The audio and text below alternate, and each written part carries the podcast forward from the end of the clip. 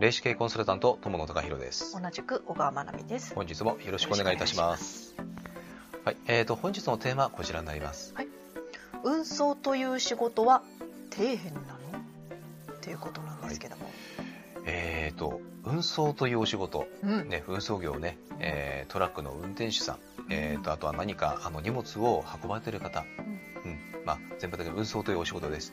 でよくね運送という仕事ってうん。底辺なんですよ。っていう話をね実際ドライバーの方からあの直接聞くことが実は私もあります。あ通販時代でしたっけ？えーとね、私自身も、あの物流倉庫で働いたこともありますし、うんうんうんえー、と通販業界に身を置いたこともあります、うんなので運送はあの運送のね、えー、とうん。お仕事されてる方とはもう切っても切れない。うんうんうん。もう本当ね、あのーそういう中でうん。で運送という仕事自体もどういうものかというのを、うん。えー、と当事者ではないもののあの、うん。知っていたりもします。うんうんですので、えー、とよくねそういう話を聞くんですよ。うん。でね運送という仕事底辺なのかって言ったらうん。全くそんなことないです、うんうん。でよーく考えていただきたいのが、うん。昨年ね、うん。えーコロナになりました。うんうん運送うん。うんする、ね、お仕事の方がいなかったら、うん。荷物が届けられないんですよ。うんうん通販は活況になりました、うん。うん。通販でみんなあ物を買うようになりました、うん。だけどもそのね実際通販で買ったもの、うん。それを届けるのって誰ですかね？で汗水垂らしてね、お昼ご飯も食べないでやってるんですよ、そうなんです。うん。だからそのねえっ、と運送をねされてるねあの、ま例えば宅配便のドライバーの方とか、うん。もしくはね、えー長距離のねトラックの運転手の方、うん。本当ねこういう方がいるからこそ、えーあの自宅にね荷物がちゃんと届けられるんです。うんだからもしもっと言っちゃうとねうん。スーパーに商品が並んでるのもうん。そういったあの運送するお仕事をされてる方がいらっしゃるからなんですよね、全く底辺っていうことはないです。むしろ本当にあの、まあ、特にね去年はうん。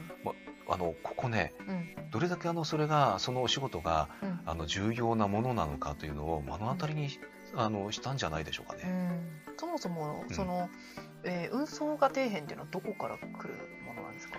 意外とね、うん。あの本人あのそのお仕事に関わっているごうん。本人が言われてたりもするんですよ。ほー。うんあのうん。全然そんなことないんですよっていう私あの話をよくしてたんですけどね、うんうんあの本当ね全然そんなことなくて。うん。うん。うんもう、うん。もはや日本の血流と言っていいですよね。ですね。うん。あの何でもそうなんですけどもやはりあの何ですかね。うん。なんかねあの勉強ができるから仕事ができるっていうわけでもなく、うん。うんあのやっぱりね仕事ってまた違うんですよね。うん。うんよく言ってますね高さん。はい、うん。であの運送という仕事でもやはり、えっとあのじゃあ全く頭使ってないっていうふうによく言われる方多いんですけども、うん。そんなことないですよ。そ。れはないですね。あの例えばトラックに、うん。えっと荷物を積む場合にうん。やっぱり積み方ってあったりしますしう、ん。いかにあの効率よく、うん。えっとどれだけあの積載できるかっていうこともありますし、うん。